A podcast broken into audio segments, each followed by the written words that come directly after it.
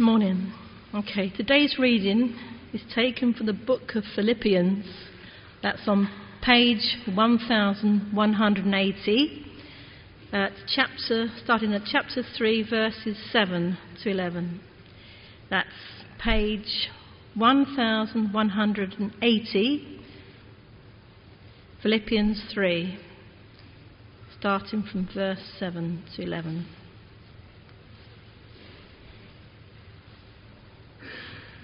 But whatever were gains to me, I now consider lost for the sake of Christ.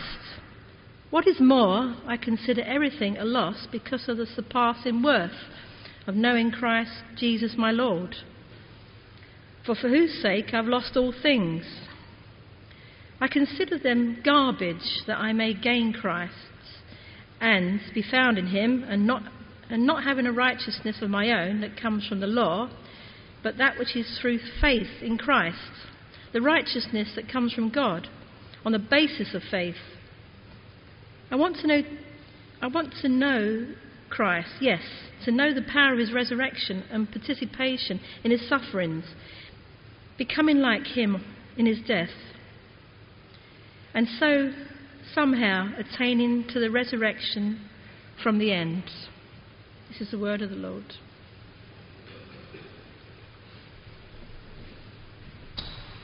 Do keep that open, if you would, and uh, let me lead in prayer. Lord, we've sung it, and we pray it now that you would open the eyes of our hearts, that we would see you, as it were, in the pages of Scripture, that we would know you in our lives. For our good, we pray that, but for your glory as well. Amen. Well, it's a great thing to remember the good things in our lives. Um, maybe the most beautiful view you've ever seen. You've got a picture of it somewhere at home, or the most incredible taste you've ever sampled. You can kind of imagine it now. Um, the most tender moment you've experienced, the most heartfelt expression of affection.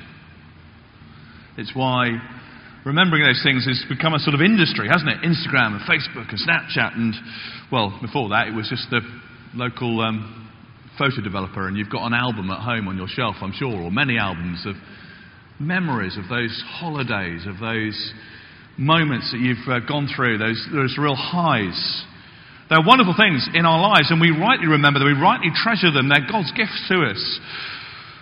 But do you realize that no matter how many wonderful things and how wonderful the wonderful things were, that according to verse 8 of what we've just read, even the most wonderful thing is nothing compared to the surpassing worth of knowing Christ Jesus.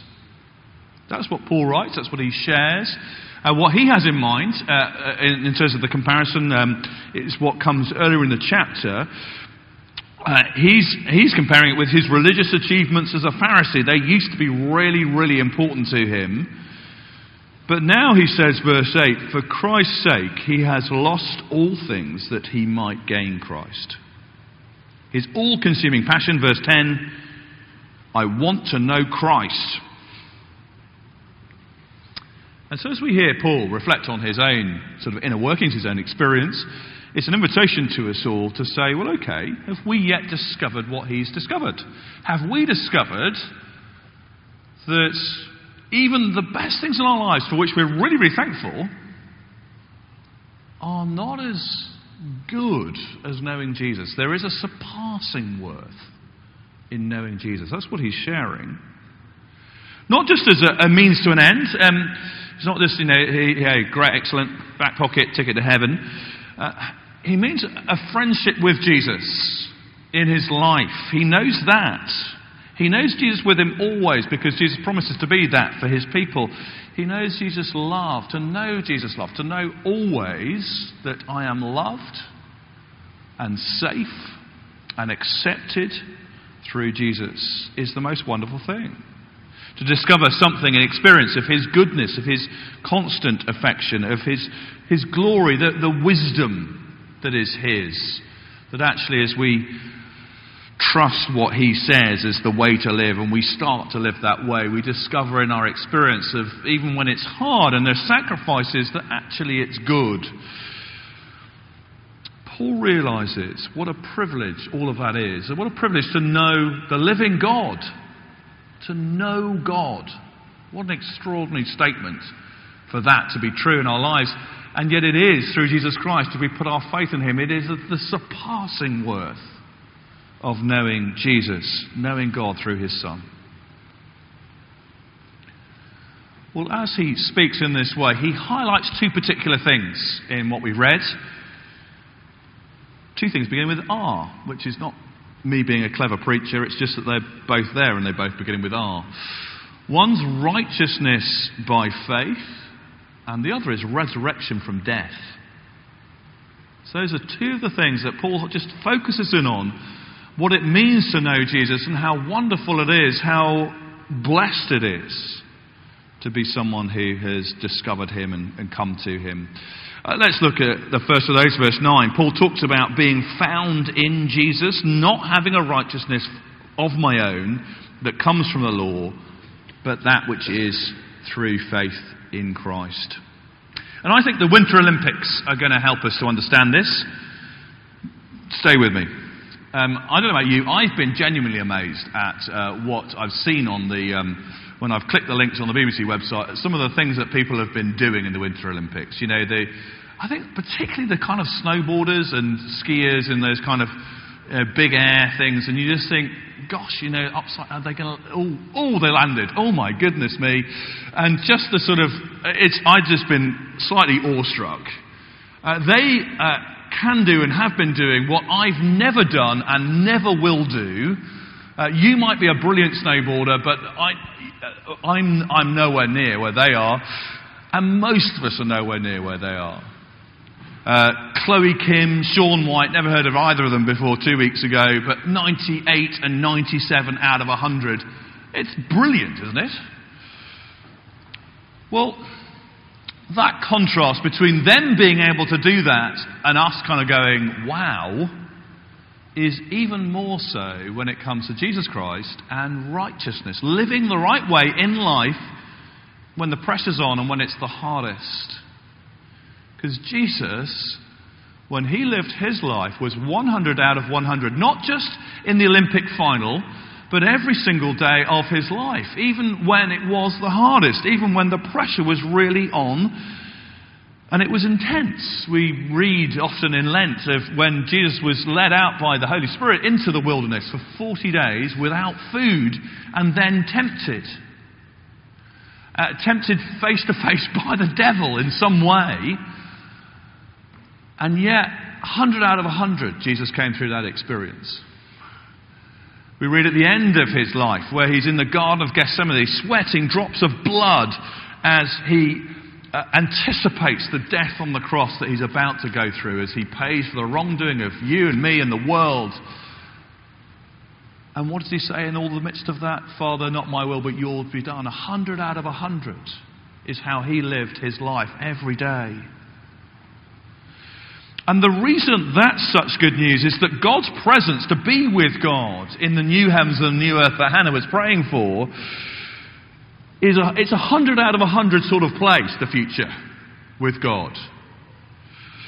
It's, it's a pure place, a perfect place, utterly wonderful for 100 out of 100 type people. And now in Jesus, the human race has got someone, at last, who's made the grade. But as I explain it like that, we think, well, that's great. It's great for him. It's a bit like, you know, it's a bit like watching the Olympics on your TV or on your computer. You think, well, they can do it. I can't. Good for them. They get the gold medal. Hooray. What about the rest of us? The difference with Jesus is he wants to share what he has done with you and me and everyone in the world who puts their faith in him. It's as though Jesus' gold medal has got the longest ribbon that the world has ever seen on it. Okay? So, uh, and the purpose of that ribbon is so that it can be extended to go around your shoulders. Um, we've got a challenge on, folks. We're grown ups. Alex is little. So we're going to rise to the challenge and we're going to focus, okay? Yeah? Great. so imagine Jesus, he's the gold medal winner, he's the 100 out of 100 human being. He extends what he's done to go around your shoulders and my shoulders. That's the incredible wonder of what Jesus Christ has achieved for everyone who puts his or her faith in him. Um, Paul describes it in verse 9 as being found in him. He's talking about being included with Jesus. A bit like, so if I get a pen and put it inside the Bible, it's found in the Bible now. And it means where this Bible goes, the pen goes. It's, if you look for the pen, you see the Bible. It's found in it. And Jesus is able to do that for you and for me and for the whole human race if we put our faith in Him before God. That actually, as God looks at you and me and judges your life and my life, He sees the hundred out of a hundred of Jesus given to us too. So that we're ready for His presence, for His perfection, for His beauty. We're ready to share that with Him. And that is the remarkable news of the Christian story. Paul talks in verse 9 about not having a righteousness of my own. He's saying, listen, it's not that I can do backflips on a snowboard. I can't do a triple toe loop on the ice rink. I, let alone run uh, face first down a, a bobsleigh run on a tea tray, or what these extraordinary people have been doing. I can't do any of those things, and I can't do the equivalent when it comes to righteousness either. I can't always speak words that build other people up and give glory to God like I ought to do. I, I haven't got a mind and a heart that's pure in its motivations and its imagination, actions that I can always be proud of. I, I haven't won a medal of my own for righteousness, says Paul. But Jesus shared his with me. It's round my neck now. I can feel the weight of it and it's wonderful. He says, I have, verse 9, the righteousness that comes from God on the basis of faith. And we see if we read back into the verses just before how what a turnaround that was for Paul. Look at verse 6. He, he says, Actually, as I think about my past life as a Pharisee, I was pretty good at uh, law keeping. In terms of righteousness based on the law, he says, self assessment, faultless. He was an automatic pick for the Pharisees' Olympic team, was Paul. But then he met Jesus. And he realized that a righteousness on the law, uh, based on the law, that he'd reckoned that he was faultless at, that had actually kept him from God. What a remarkable thing to realize. It had kept him from God because he was depending on his abilities to keep the law. It was only in Jesus, when he saw Jesus, when he met Jesus on that uh, road to Damascus a long time ago, that it, it brought him to the point of realizing, gosh, only Jesus has got the righteousness that's enough for God. Even if he did score more than most as a Pharisee, which he did, he still was nowhere near 100 out of 100. Only Jesus was. Only Jesus had died to pay for his sins as well as the sins of the world. So in verse 7 and 8, uh, as he thinks about this, he, uh, if you imagine a sort of, I don't know if you've ever done this, a sort of balance sheet or a sort of list of pros and cons, list of positives and negatives. He does that with a sort of spiritual balance sheet. It's all on a piece of paper, and he writes one column profit, another column loss, and he gets this righteousness based on the law and his law keeping, his past, his track record, his ethnicity, his heritage. He gets all of that. And he thinks, well, which column should I put that in? Is that in the profit column or the loss column? Do you, do you see from what, looking down what he puts it in? His, his heritage, his track record as a Pharisee, his law keeping. He says, all of that, loss. Isn't that a bit of a surprise? Surely we think, well, come on, you're a good Jewish um, man, you're a leader, you know the Bible, you know, you've, you've tried your best. Surely that's going to give you a head start as a Christian, isn't it? No, he says, loss. All that did was make me think I'd done enough and that I didn't need Jesus. That's now in the loss column. The only thing in the profit column is Jesus, but that's everything. Everything I need to be righteous before God, Jesus has given to me, says Paul. It's wonderful and remarkable too. And notice he doesn't try to do what I think we might be tempted to do, which is say, hang on a minute, okay, profit and loss. Why don't we just create another little column over here? It seems a bit radical to put all that you've done in the past in the, in the loss column. Gosh, that seems, oh, that seems a bit, whoa. Why don't we just make another little column over here, a sort of never know when it'll come in handy column or something like that, a kind of fallback? You know, so if the Jesus option doesn't work out, well, we've always got this to fall back on. No, Paul, Paul, Paul's not interested in doing that. He's not interested in doing that. He's saying, well, no, this is, it really is loss. It's, it didn't help me at all. It kept me from God. He doesn't hedge his bets. He, doesn't, he puts all his eggs in Jesus' basket. And the reason I'm highlighting that is I think it's really important for Christians. Uh, the, the, challenge for us, I think, if we start to follow Jesus, is we start to change a bit maybe, and we think, you know, I've kept my resolution for Lent so far. Uh, I'm doing well. I'm a good Christian. I'm sorting my life out. Surely that counts for something, doesn't it? Doesn't it sort of add a bit? Now, of course, it's brilliant if we're growing as Christians. We want to grow as Christians. We want to know Jesus better. We want to see change in our lives. But it doesn't make us more righteous than we already are in Christ. See, if we're in Christ, we're already righteous in Him. And so the, the, expression that uh, others have used, which I love actually, is true that there's nothing we can do to make God love us more and nothing we can do to make God love us less. In Christ, we're accepted, we're judged and viewed as, as He is. You see, that's how we get right with God.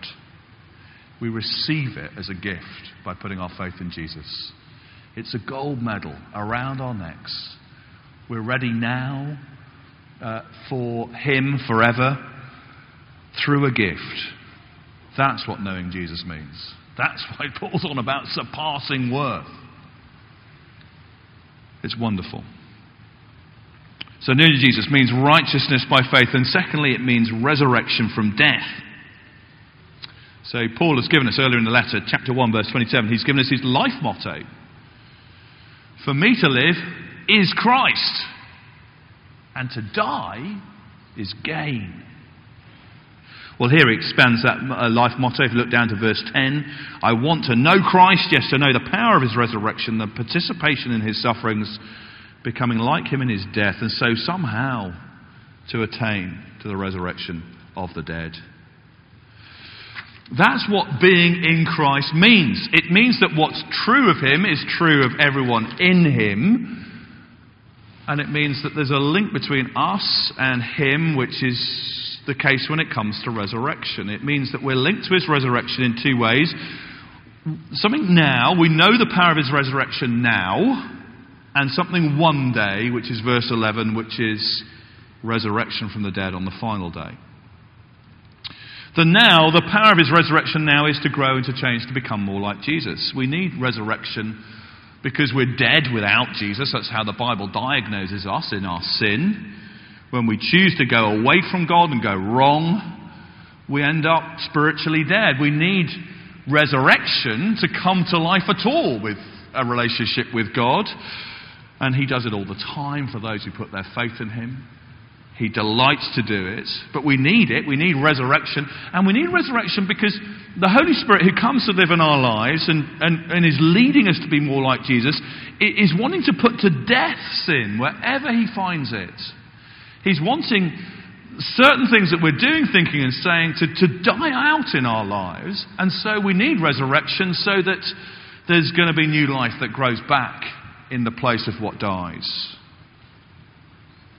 But that's what God commits his resurrection. The same power that raised Jesus from the dead literally is committed to us to change us. It means we can change with God's help over time. We grow like Jesus as we keep in step with the Holy Spirit.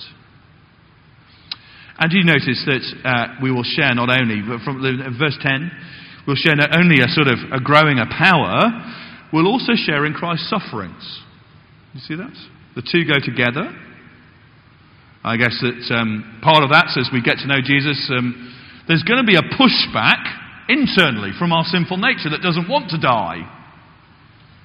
So it's painful to change sometimes.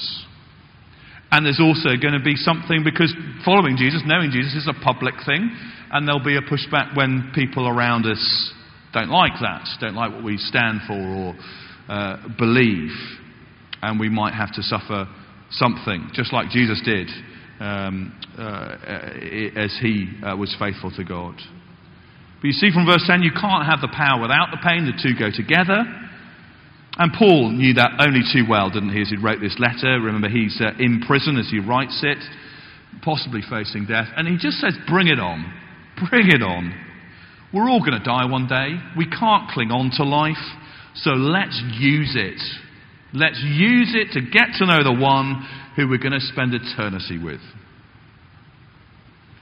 Because, wonder of wonder, mysteries of mysteries, somehow, says Paul in verse 11, being in Christ means resurrection from the dead for us in the future, just like it did for Jesus. Isn't that a wonderful hope to live with? Every day, to live knowing, actually, as I journey through the day, as I journey to a future where one day I will die, as Paul would put it, for me to live is Christ. To die is gain. It's a wonderful thing to live with every day, and particularly for those of our members of our church who are in the last lap or two of life. This is the week uh, that uh, Billy Graham went to be with Jesus, aged uh, 99.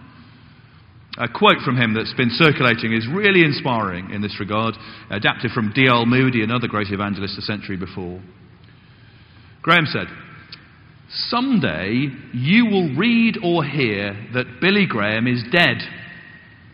Don't believe a word of it. I shall be more alive then than I am now. I will just have changed my address. I will have gone into the presence of God. Isn't that beautiful? And it's exactly what's meant here. Exactly the hope of the resurrection. In the words of one commentator, while his physical body may have worn out at age 99, he is still very much alive, and the life he lives right now is a life that will never end. We've sung it already, haven't we? Knowing you, Jesus, knowing you, there is no greater thing. What could be greater than to know and be known by the Son of God who makes us righteous simply through faith in Him? It's all we need to put our faith in Him. Gold medal around our necks, treated like He is by the living God. What could be greater than that? What could be greater than knowing one who shares his resurrection power with us now to change us and one day to raise us from the dead to be with him forever?